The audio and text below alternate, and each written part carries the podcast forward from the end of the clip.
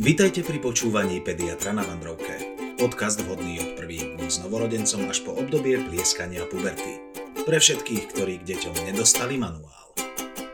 Milí naši poslucháči, vítajte pri dlho očakávanom novom dieli z kolekcie Pediatr na Vandrovke. Prajem vám všetko dobré do nového roku. V zvukovom štúdiu vítame Doda, ktorý nám len zakýva, lebo nemá dnes mikrofón. A, z odbornej strany stola vítam Jakuba. Mm, vítajte, ďakujem. A my sme si s vami dnes chceli podebatovať aj s našimi posluchačmi a samozrejme s Jakubom o top highlightoch tejto soplikovo-kašlikovej sezóny, ktorými sa mnohí stretávate v domácnostiach a Jakub teda aj v ambulancii. Mm-hmm. Áno je mimoriadne aktívna sezóna soplikov a kašlikov. Je to skutočne najväčší problém dnešných dní, ktorý zaplňa nielen ambulancie všeobecných lekárov, ale zaplňa lekárne, ktoré zaplňa ľuďmi a vyprázdňuje liekmi. A asi každá domácnosť sa s tým popasovala, nielen tá, ktorá má doma deti, ale je to problém aj dospelej populácie. Stretávame sa s tým teraz všade, lebo je sezóna. Je sezóna. Možno si môžeme pripomenúť, čo tieto e, symptómy, ktoré sprevádzajú choroby, čo to vlastne vyvoláva. Odkiaľ môžeme taký soplik alebo kašlik získať? No treba si, keď sa bavíme teda o deťoch, tak e, sú tu dôležité dva momenty. Jeden je ten, že každé dieťa je prirodzene kolonizované tými, nazvime to škôlkarskými baktériami, čiže každé dieťa má, má v nose mix e, buď to je teda to klasické trio hemofil moraxella streptokok, ktorého inak voláme aj pneumokok, alebo potom ešte to môže byť výnimočne nejaký zlatý stafilokok a, a potom ešte iné a, rôzne baktérie, ale teda najčastejšie sú to tieto tri, ktoré sú tam v nejakej podobe. Zväčša tam pekne spinkajú, hej, že tie deti občas majú nejaký soplík, no ale do toho, keď je reč o týchto, o týchto vlnách, návaloch alebo prívaloch pacientov, tak tak problémom nie sú tieto baktérie, ktoré ale mnohokrát, keď tým deťom potom robíme výtery, tak nám práve výlezú z tých výterov, ale problém a spúšťač tých chorob sú vírusové nejaké častice, čiže sú to vírusy. Buď e, je to rinovírus, RS vírus, e, vírus chrípky, e, koronavírus alebo adenovírus, aj tých vírusov je mnoho. A tie majú na svedomí to, že sa tie choroby veľmi rýchlo šíria v populácii, veľa detí je na nás chorých, lebo, lebo práve tie vírusy sú oveľa infekčnejšie ako nejaký hemofil alebo moraxela. Aj keď to samozrejme potom celé môže budiť dojem, keď takému dieťaťu, ktoré mm, malo 3-4 dní teplotu, a také tie bežné príznaky sopel, kýcha, bolí o hrdle, kašle, niekto spraví výter, lebo ten sopel sa začne zelenať alebo trošku zožltne, čo je prírodzené úplne, lebo však aj to žlté zelené nevždy musí znamenať, že je to baktéria. Do tejto farby sa zafarbí aj odumierajúca sliznica, ktorá sa obnovuje v tom nose spolu s tou bakteriálnou flórou. Tak možno nám tam potom vyleze nejaká moraxela a vtedy si rodič povie, že, že poďme to liečiť. Hej, a, a kvapkajme tam nejaké antibiotické kvapky a podobne. A nemyslím si, že vždy to ale je dôvod e, tej samotnej choroby. Hej. 90%, alebo aj viac, 95% tých všetkých e, respiračných infekcií, ktoré okolo nás teraz kolujú, sú vírusového pôvodu. No a nasleduje otázka, že čo s tým ako rodič e, máme robiť v prípade, že teda naše dieťa začne sopliť, kašľať, čo máme sledovať a kedy sa možno vydať lekárovi? Mm, tak sú taktiež dva typy rodičov, teda ich je určite viac typov, ale teraz z tohto pohľadu, ktorého teraz ja by som to pomenoval, sú takí, ktorí sú tí skúsení rodičia a potom sú tí neskúsení rodičia. Hej. Čiže skúsený rodič je rodič, ktorý buď má viac detí, alebo toto už niekedy s dieťaťom zažil, takže vie, že, že OK, zase má sopel. Hej. A teraz čo môžem čakať? Tak môžem čakať, že bude mať teplotu, tak ako to bolo minulé. Že ten skúsený rodič sa vie k tomu postaviť asi trochu inak, lebo vie si povedať, že toto je niečo, čo som už predtým zažil a viem, že takto nejako to prebiehalo aj predtým a že to dobre skončilo. Takže štandardne mm, to trvá 2-3 dní, tie vírusové infekcie sú skôr typické tým, že ten nástup tej, tých ťažkostí je taký hej, že tie deti majú aj od začiatku vyššiu teplotu. A, a, a v podstate, ale bavíme sa o bežnom, ľahkom nejakom vírusovom probléme, tam keď tú teplotu tomu dieťaťu zrazíme, že dáme mu niečo proti teplote, tak to dieťa má záujem o okolie, chce sa aj hrať, vie sa aj najesť, čiže vieme, vieme to dieťa dostať do pohody. Kdežto, ak by išlo nejaký vážny problém, kedy by som už aj ja povedal, že, že tu spozornite a zvážte tú návštevu u lekára alebo vlastnú konzultáciu, je moment, kedy napriek tomu, že tomu dieťaťu sa pokúsime voľnými prostriedkami dostupnými nejako uľaviť, že dáme dieťaťu ibuprofen alebo paracetamol, zrazíme tú teplotu, ale to dieťa napriek tomu políháva, nechce jesť, nemá záujem o to okolie, tak toto už nepovažujem za úplne bežný priebeh nejakej ľahkej vírusovej choroby, ale môže to byť signál aj toho, že sa niečo vážnejšie s tým dieťaťom deje, alebo že prekonáva nejaký, nejakú bakteriálnu infekciu, alebo nejakú inú vážnu infekciu, hej, že to nie je len soplik, kašlík, ale že to môže byť napríklad uh, už zápal niekde v dolných dýchacích cestách, alebo môže mať zápal stredného ucha, ktorý nie vždy musí bolieť. A, takže spozornil by som a, v prípade, ak nevieme dieťaťu uľaviť. Hej? Tak toto je zjednodušene povedať. A pre tých rodičov, ktorí sú neskúsení, tak tým by som len rád dodal odvahu a povedal by som im, že sa nemusia báť počkať alebo vydržať tie 2-3 dní, ak sa im darí tomu dieťaťu uľaviť, hej, tak ako som hovoril. Čiže nebať sa tým deťom dávať lieky proti bolesti alebo proti teplote a liečiť tie symptómy, hej, čiže čistiť nos, vyplachovať alebo konvičkovať alebo sprejovať a tak poriadne smrkať, odsávať. A pokiaľ vieme tomu dieťaťu uľaviť, tak len treba vyčkať. Sú aj vírusové choroby, ktoré trvajú aj 5, aj 7 dní. Tie deti pri chrípke môžu mať horúčku celý týždeň a napriek tomu nevyžadujú žiadnu extra inú starostlivosť, ako vedia dostať domácu ich rodičov. Ale chápem a si myslím, že je aj na mieste, ak e, nevidíme zlepšenie po troch dňoch, tak určite toho lekára by tí ľudia vyhľadať mali.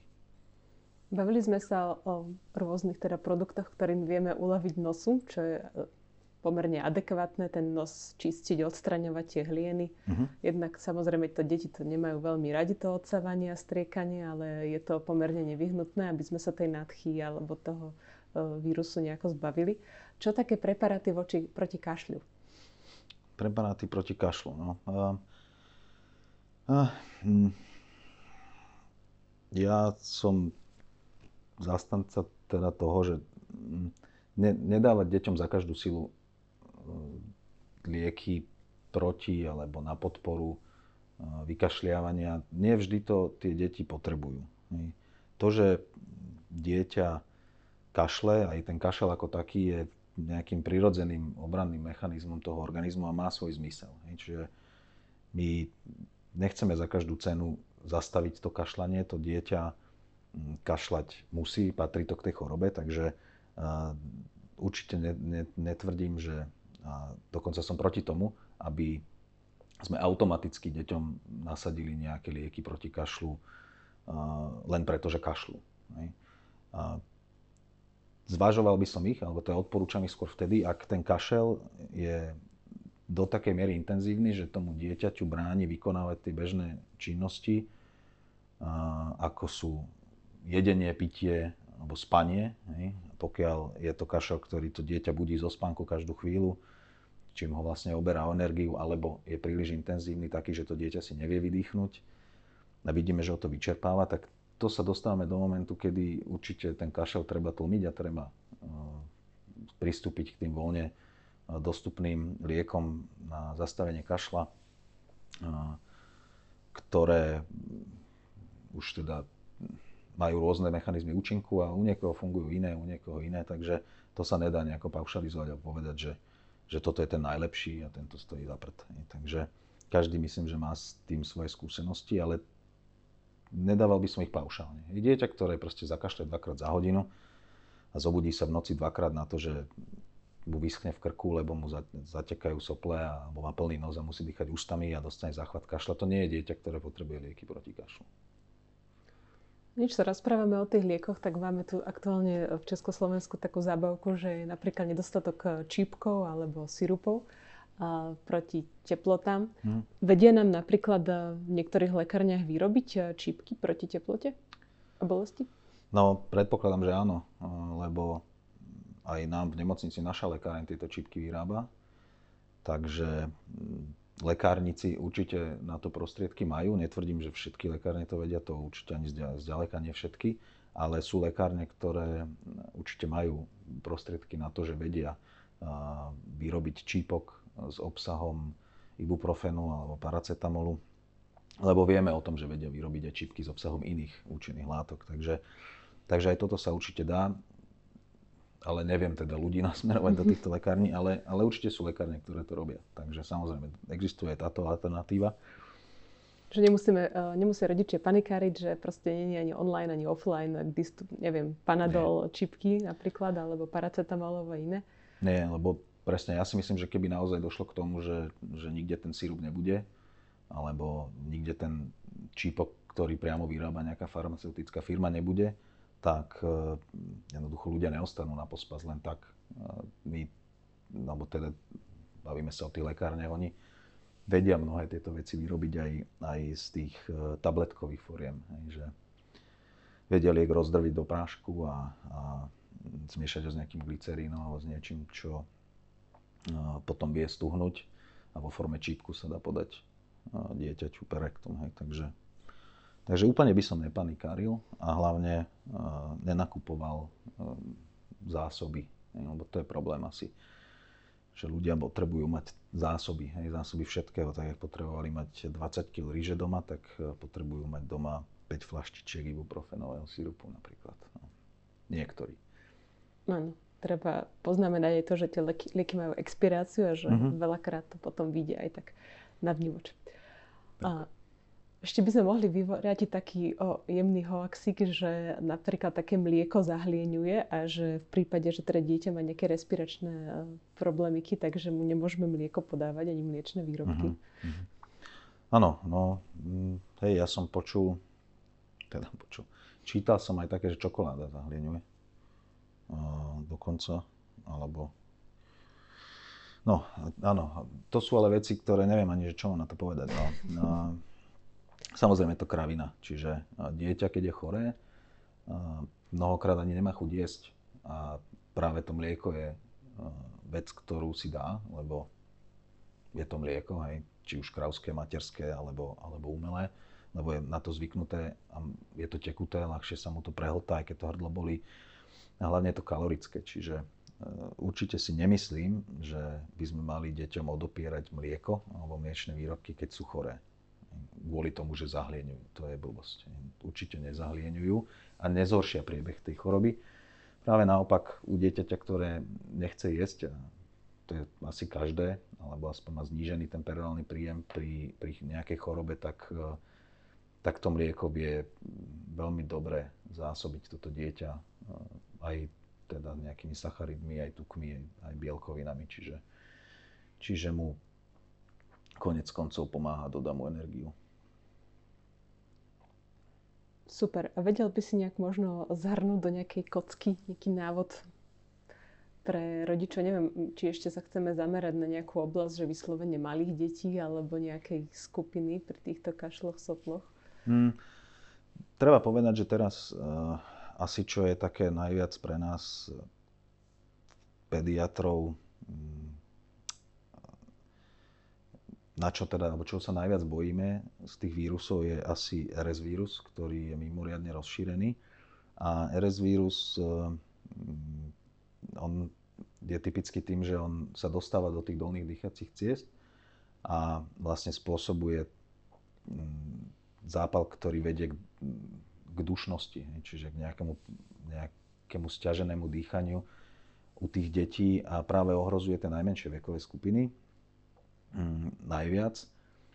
A nie je to ako pri klasických nejakých obštrukčných bronchitidách, kedy ten obraz klinicky môže na pohľad vyzerať veľmi podobne, ale tam vieme deťom dať nejaký salbutamol v spreji, hej, a aj vieme tie priedušky roztiahnuť. Tuto to nefunguje u toho RS vírusu, čiže a, akurát v tomto sme opatrní, lebo ako náhle tie malé deti majú pri tej vírusovej chorobe sopel kašel, tak e, rodičia by mali spozornieť, ak e, takéto dieťa e, zrazu nebude vládať jesť napríklad, hej, že pije to svoje mlieko, či už materské alebo z flašky a, a musí si dávať pauzy.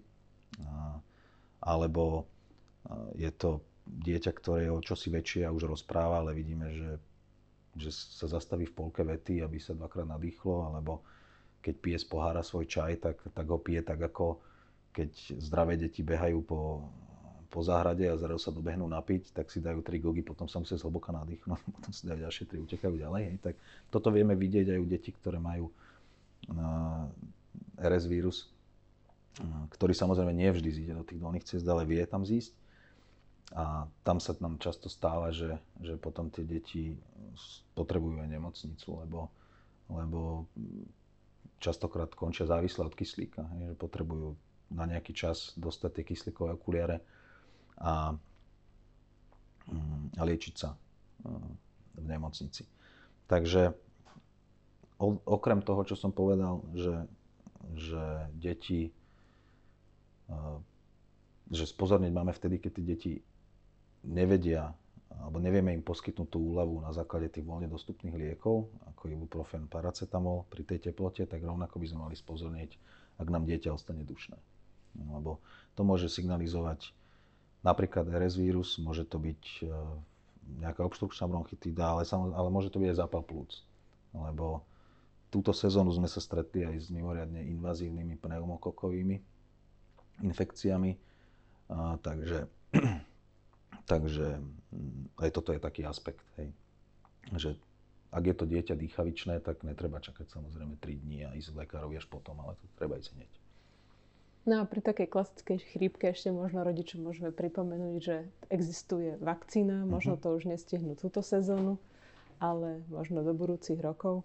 Hej, to je inak veľmi dobrý, dobrý uh, taký bod, bod uh, že si toto spomenula, lebo je to vakcína, ktorá vôbec nie je invazívna. To treba povedať, že je to proste nejaká kvapka do jednej, kvapka do druhej nosovej dierky. Čiže to každé dieťa zvládne a mm, dokonca u tých detí do 12 rokov túto vakcínu hradí poisťovňa. Takže nevidím dôvod, prečo sa nezaočkovať. No, treba tie deti očkovať, no. A nie len teda proti chrípke. Určite. Ďakujeme, že ste nás opäť počúvali. Jakub, ďakujeme za prínosné kašlikovo-soplikové informácie. Ďakujem aj ja, že a som rád, že sme, že sme sa znova stretli a myslím stretli aj s mikrofónmi. Stretávame sa celkom často. A že sme si ale našli čas sa povyprávať. Dúfam, že, že sa čoskoro budeme rozprávať o niečom ďalšom. No to budeme určite radi. A milí poslucháči, ak by ste mali možno nejaké zaujímavé témy, ktoré by ste chceli počuť, alebo vypočuť si možno názor nejakého špecialistu, tak nám neváhajte, môžete napísať na Instagrame do správy a my sa mm-hmm. budeme snažiť vyhovieť vašim prozbám. Tak. Ďakujem. Ďakujeme a do skorého počutia. Do počutia. Počúvali ste podcast Pediater na Vandrovke, a to vďaka občianskému združeniu Koza na strome a moja pediatria.sk.